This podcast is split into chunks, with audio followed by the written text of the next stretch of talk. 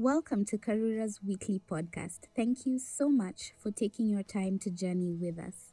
We hope your spiritual life will be transformed as you listen in. We start in three, two, one. Thank you, Becky. Let's appreciate Becky for leading uh, us today. Asante Sana. Just to, you know, reiterate one of the announcements that she made about uh, the church wide survey. This is something that we do um, as a church, and we're inviting you to please uh, participate when you receive the link. Share with other members of the church who can help us because this helps us serve you better, even as we grow together as a church. But we are happy that you're here today. Thank you for them that are here physically and them that are following us online. Asanteni sana for being with us and making this your home.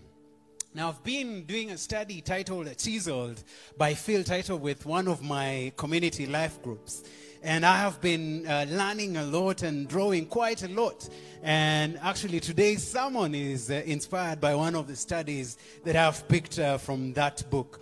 But also, there is a popular book called uh, If You Want to Walk on Water, You've Got to Get Out of the Boat by John Ortberg. And it's an amazing book, and it's a great read in relation to the character that we will be looking at today. So today we are saying, step out. And I pray that by the end of uh, the sermon, you'll know how can I step out?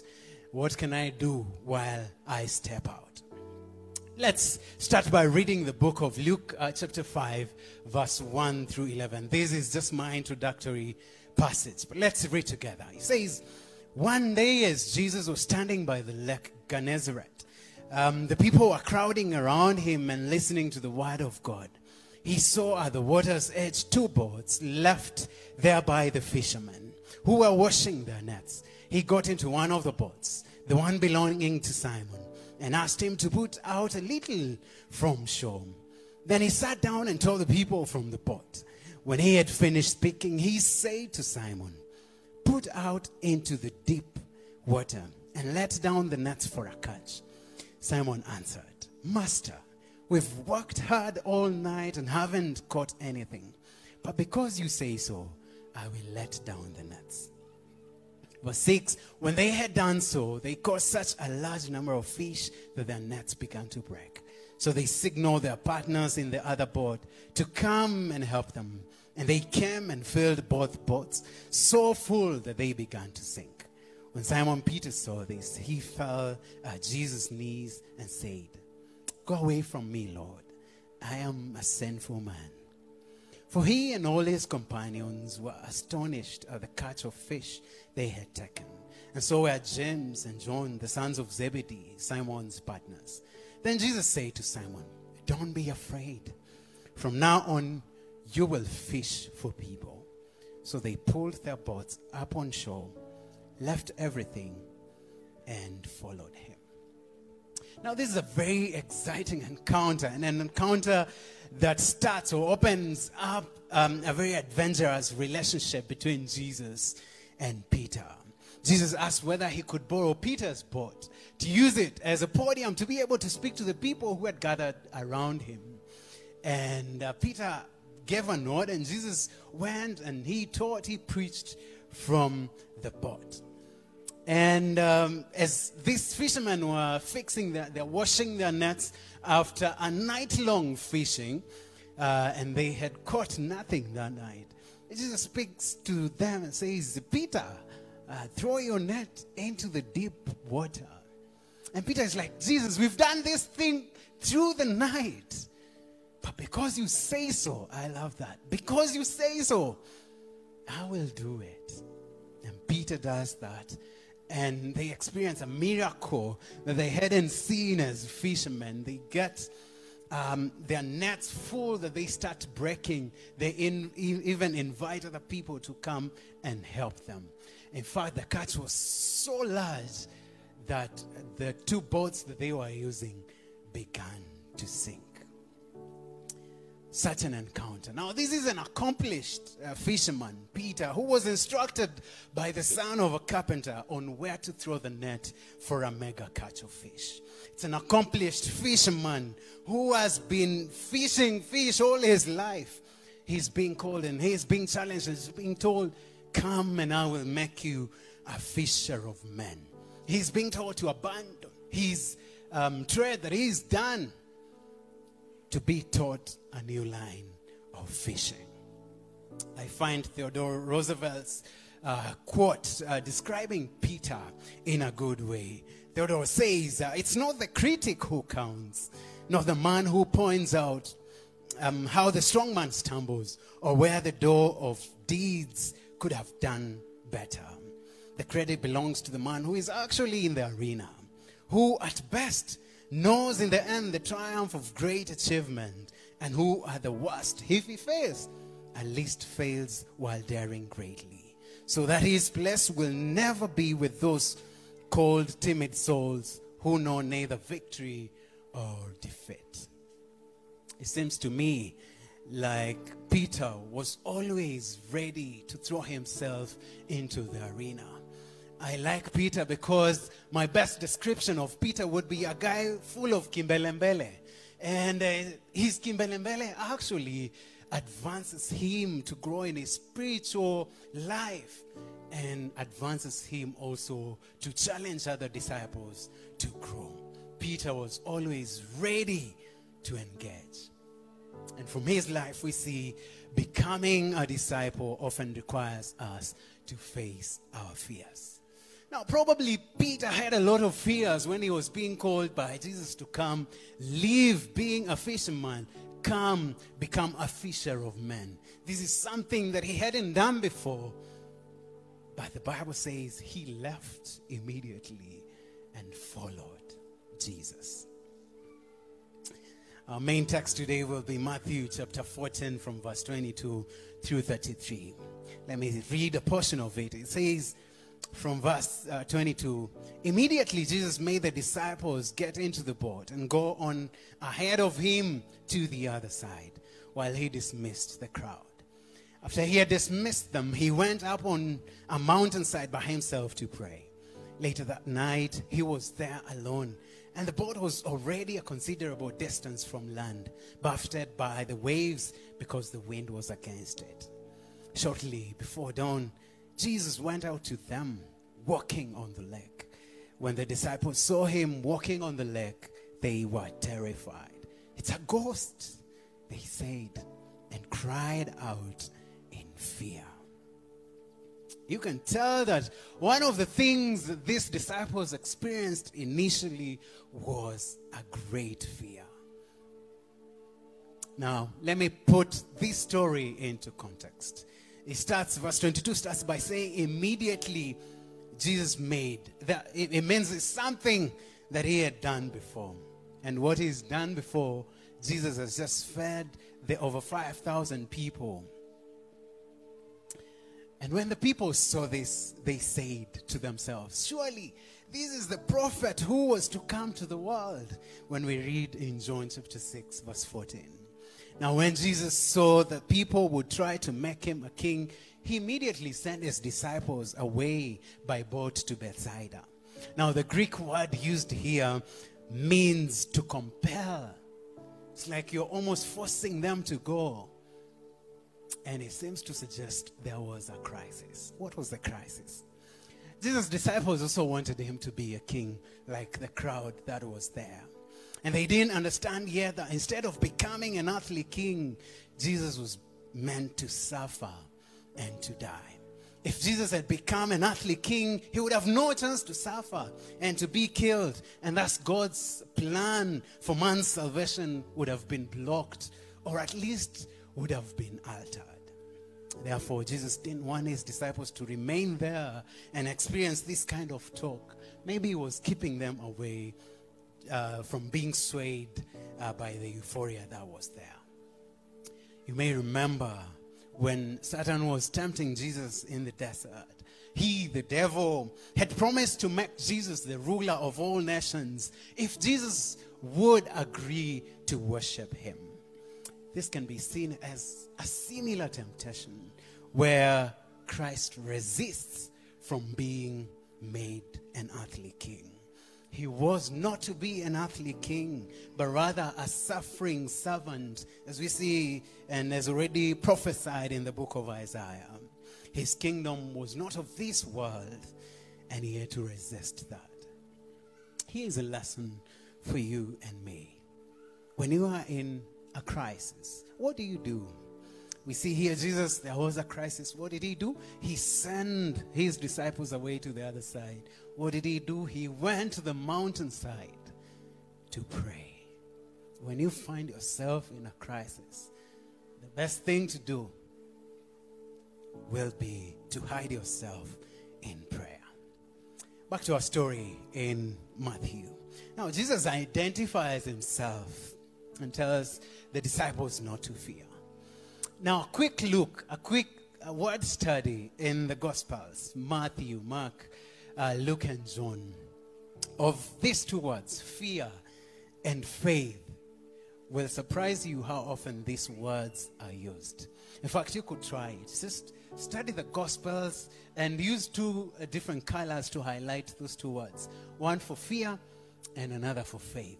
And you'll be amazed these two words almost are used in the same verse or in the same story and in the same context. It would make for an interesting study. So please take that challenge and start um, reading and highlighting that word. And the disciples here are terrified. Now, that's, that's putting it in a mild way. It's more like they're almost scared to death because there are waves, it's a stormy sea. And they're about to die. They are struggling against a storm, yet they are on a journey obeying the Lord. It's Jesus who had told them, Go to the other side.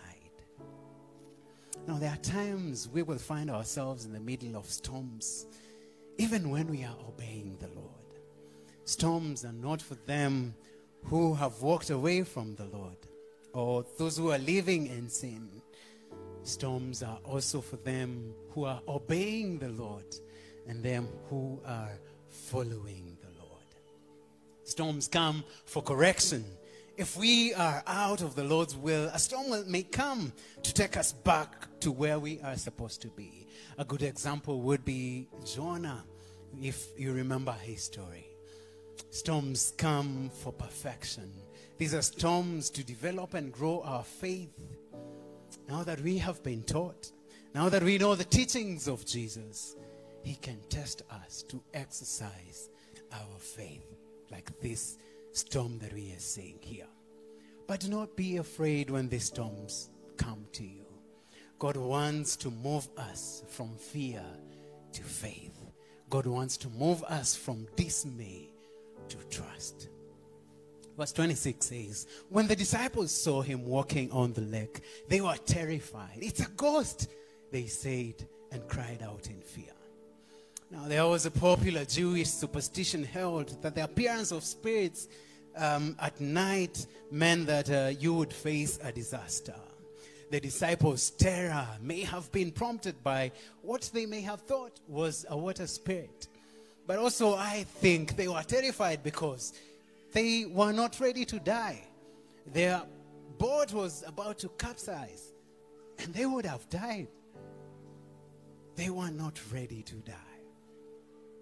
But what's happening here is not that superstition, it's not because they were about to die. What's happening here is a display of the majestic presence and power of the transcendent Lord who rules over the sea and who rules over everything.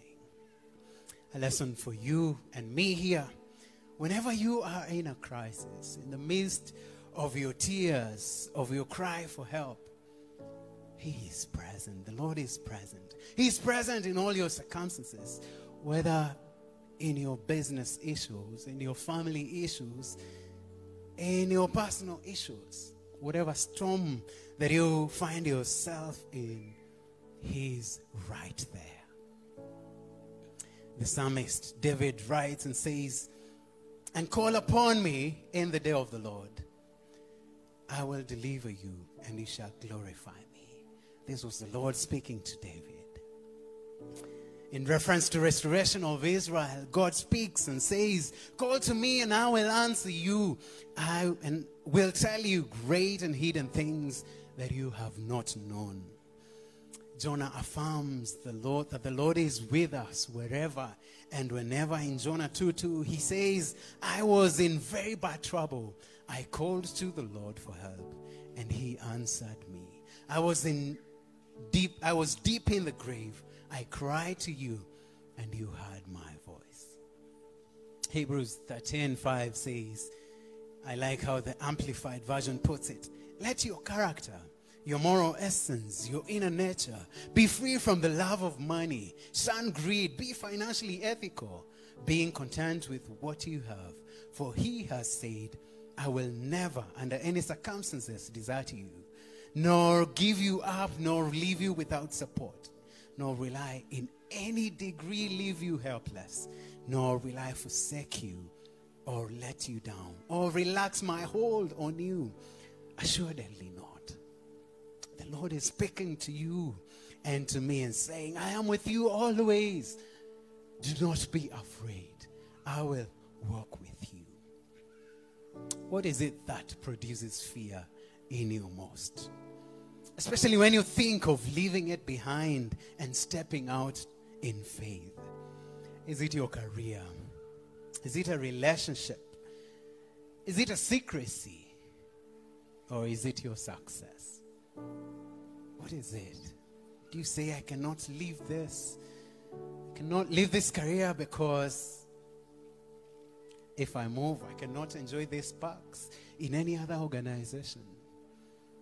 You say, I cannot leave this relationship because it's my only way of provision. What is it that most produces fear in you? Face your fears. And the best way to face your fears is to face is is to face it with faith. Becoming a disciple often requires you to take a step of faith. Verse 27. But Jesus immediately said to them, Take courage. It is I. Don't be afraid. Lord, if it's you, Peter replied, Tell me to come to you on the water. Come, he said. Then Peter got down out of the boat, walked on the water, and came toward Jesus.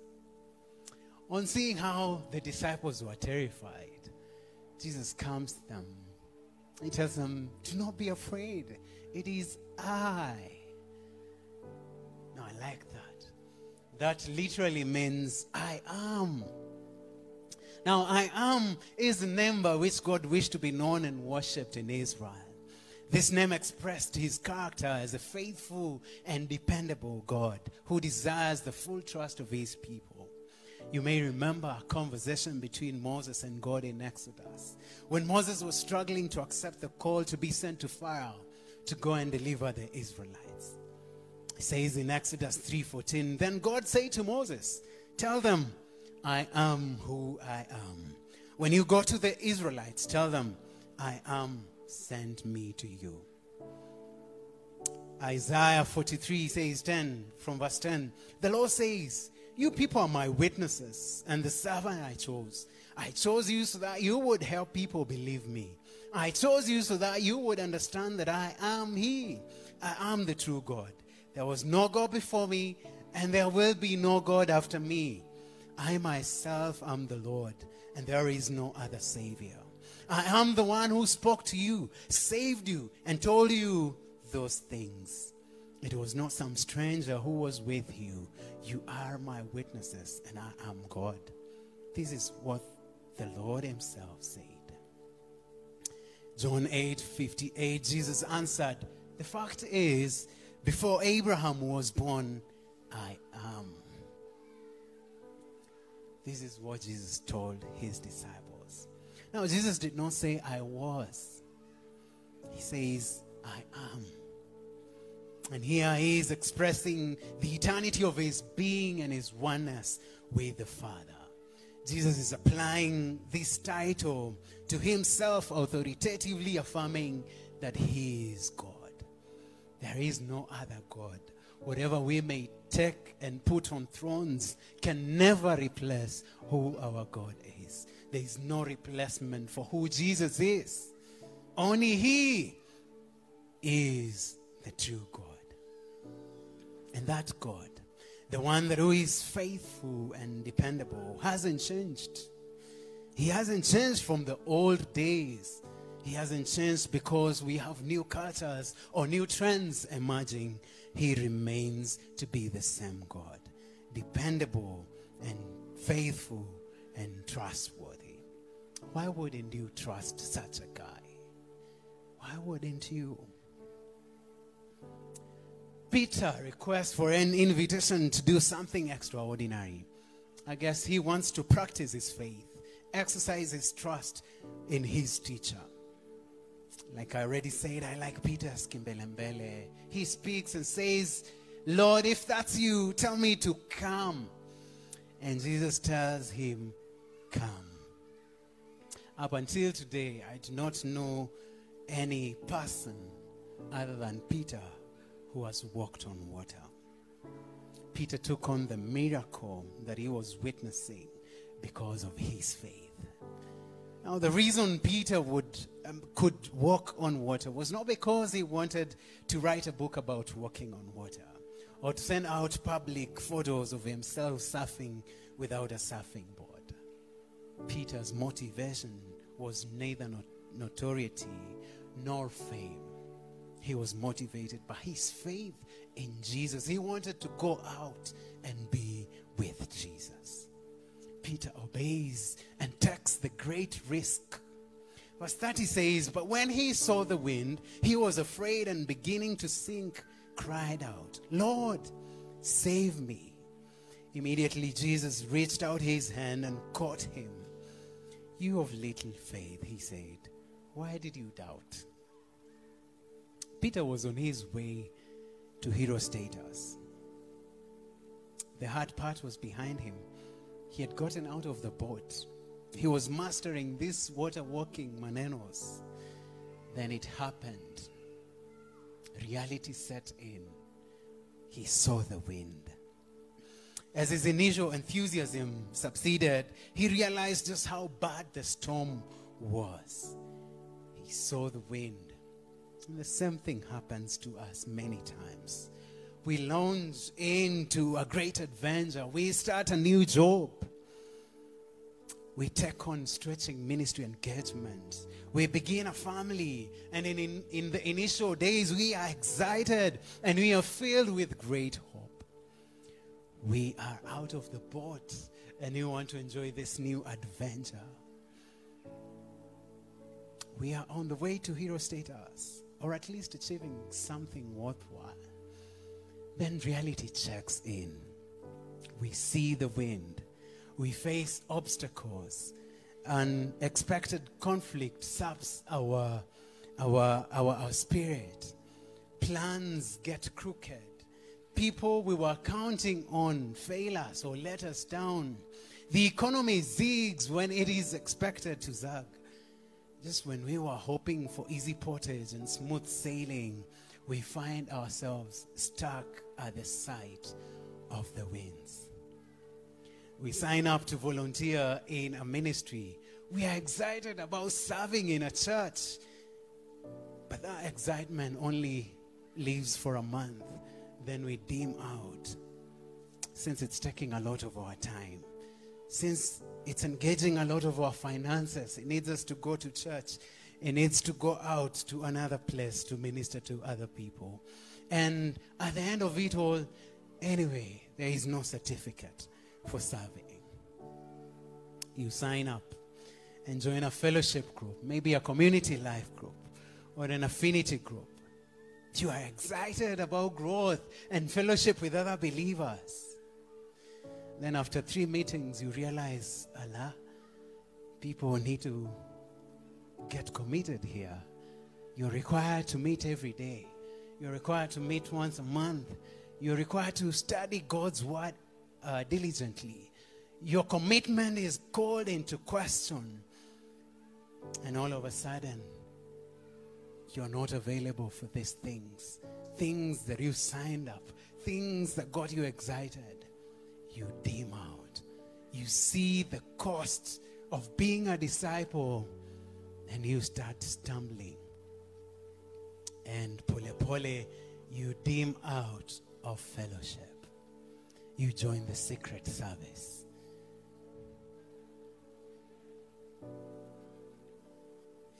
I could go on and on and on with examples of how we see wind. We see the wind.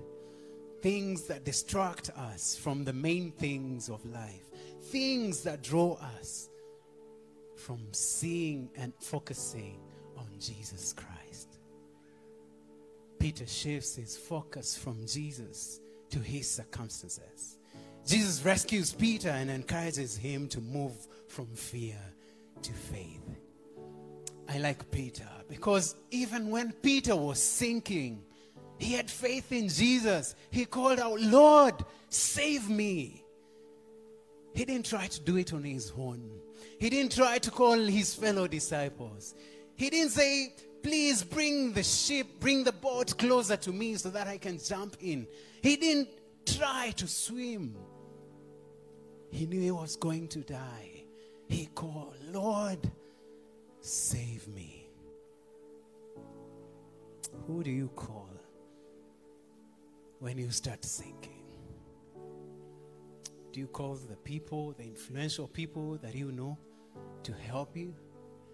Or do you call the Lord? Who do you call when you see that tender in that organization, in that company? Do you call the director because he's your relative to be able to push it for you so that you get it?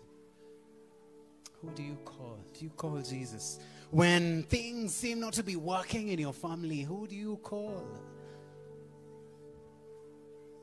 Do you run away? Or do you call Jesus?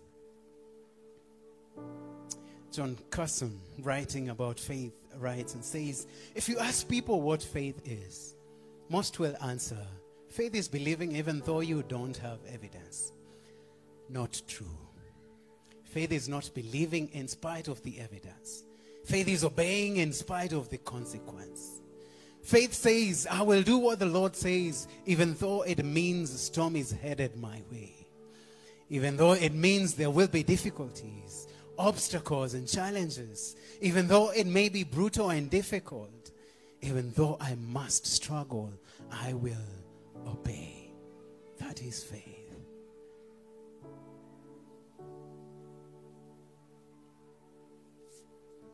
The disciples were amazed they had witnessed Jesus feed the multitude, the 5,000 men.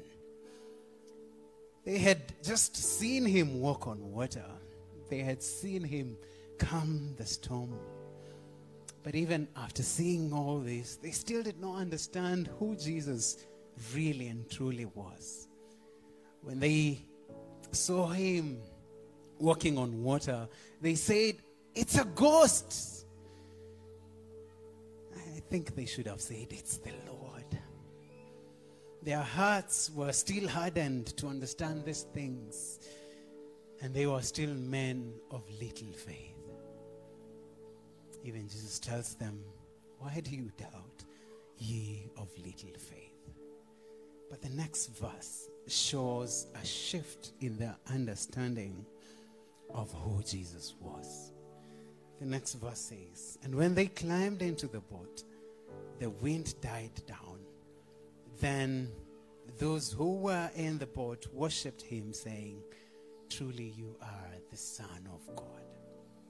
Now, this is the first time that the disciples refer to Jesus by his full title, the Son of God. They haven't done this before. But because of Peter's act, they can testify their understanding is different. Becoming a disciple often requires us to take risks when others won't. I remember when in school a teacher would ask a question and we were afraid because you do not want to say the right answer wrongly or you do not want to give the wrong answer to the question. And I remember a day when a teacher came and asked a question, and no one raised up their hand to answer the question. But there were mamas in the class, people who thought they knew the answer, but they were not saying, they were just murmuring. And the teacher was like, Any of you knows the answer? Please rise on your feet. Amazingly, half of the class stood. And the teacher did something that caught my mind since then. Has always stuck in my mind. The teacher punished, there was corporal punishment in those days. Um, the, the teacher punished everybody who stood because they knew the answer and they never attempted to, to tell it or to share it with the rest of the class. There are many times that we are afraid of doing things, of taking risks because we do not what we will see on the other side of it. There are many times when people have asked, we are in gatherings, people say, Do we have a Christian here who can pray? And uh, you thought to yourself, No, I'm not a pastor, I cannot pray. There are times when they have asked things that you knew, but you didn't want to be judged. So you chickened out and you didn't say a thing. Now, Peter's step of faith focuses other people on Jesus. We see when they went onto the boat, uh, there was calm in the sea. And Peter's risk, cause, risk causes the other disciples to worship Jesus. Peter taking that risk enables other disciples to understand who Jesus was. Now, someone else's big faith often motivates us to trust God more in our lives. The faith of everyone in the boat increased on that day, even though it was only Peter who stepped out of the boat. In hard times, we want Jesus to change our circumstances. And sometimes He does. But more than that, He wants to change our character, He wants to deal with us. And he uses experiences as this to do so. Will we trust him even when the waters are stormy? Will we step out of the boat? As the worship team comes, maybe you're here and you are at the initial stage where Peter was when Jesus called him. An accomplished fisherman being instructed by the son of a carpenter on where to throw the net to have a mega catch. An accomplished fisherman who was called to become a fisher of men, to abandon his trade and join a new line of fishing. Maybe Jesus is calling you this way. He's telling you, leave what you know. Come follow me. And of course, we, you're seeing the wind. You're saying, I'm inadequately trained. I'm, I'm not holy. I'm not perfect. Neither are we, we who serve the Lord. It's His grace that enables us to serve Him. It's not our qualifications. It's not because we studied theology. It's because God called us and we responded to that call. But maybe He may not be calling you to full time ministry this way, but He's calling you to full time ministry wherever you are. What are you doing? Are you hearing His voice and just pushing it aside? Maybe you're here and you're hearing Him say to you, Come, step out of the boat. Trust me, I will walk with you. Come and I will make you a new creation. You've always believed there is another God somewhere, and He's telling you, Come. I'm the only true God. There is no other God. Come. We can get started on an adventurous relationship where you are my disciple and you can make other disciples. Jesus is calling you today. You're here and you're stuck in the boat. Your boat is whatever represents safety and security to you apart from God Himself. Your body is whatever you're tempted to put your trust in, especially when life gets a little stormy. Your boat is whatever keeps you so comfortable that you don't want to give it up, even if, even if it means something else. Sorry.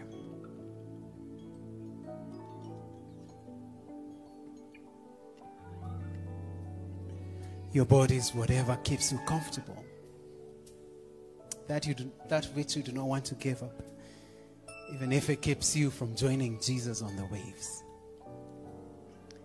Your boat is whatever pulls you away from the high adventure of discipleship, making disciples who make disciples. What's your boat? Is your boat that relationship, that illicit relationship that you've refused to let go because you feel this is this is how I make a livelihood. Maybe your boat is what that career, that career that you know truly goes against God. God has told you to do something else and you've refused to obey Him. Is that unforgiveness and forgiveness and failure to love them that God wants you to love? You're like, no, that cousin of mine did this to me. I cannot love them. I cannot forgive them. Is that your boat?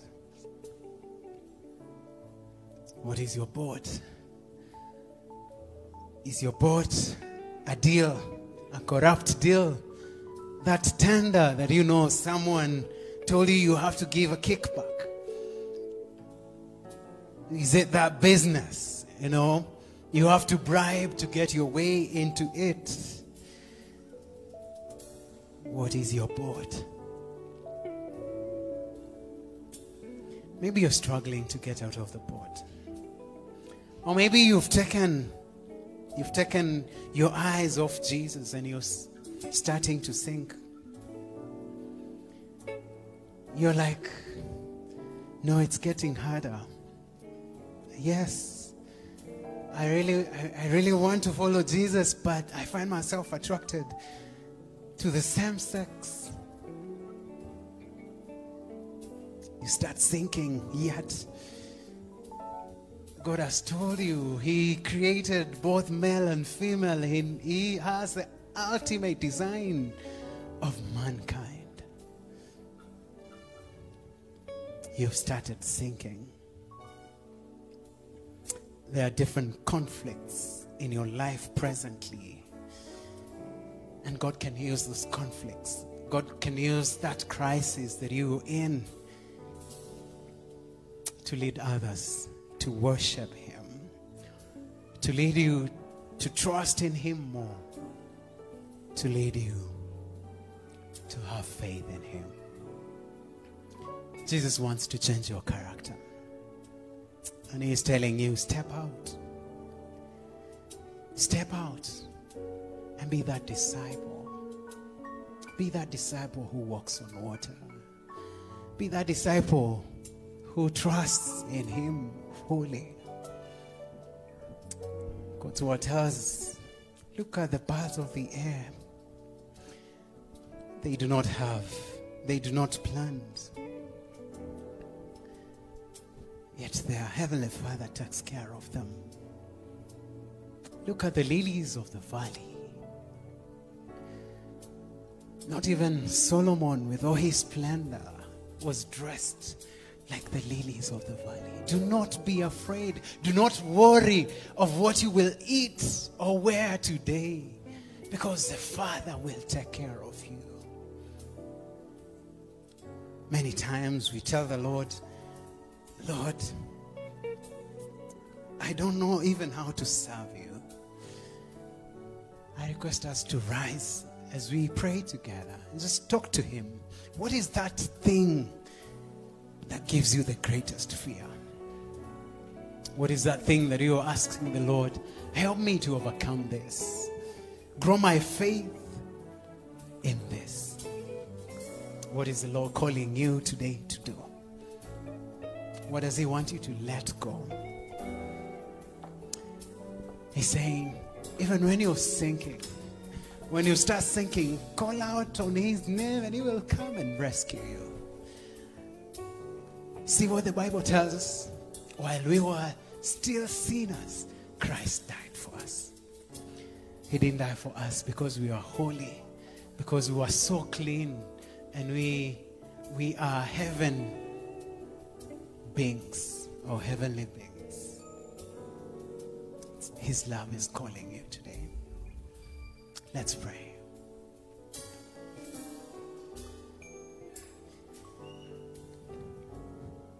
Lord, many many days we are like Peter. You call us, we respond. And then we take our eyes off you. We start to sink. Lord, this day, what we want to do is do like what Peter did call you to save us.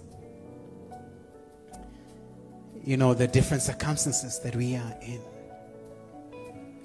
And we want to acknowledge that only you can rescue us. Lord, help us to see you. Help our eyes to see you and not to see the wind. The Lord, we will stretch out our hands to be picked by you and nothing else. Walk with us.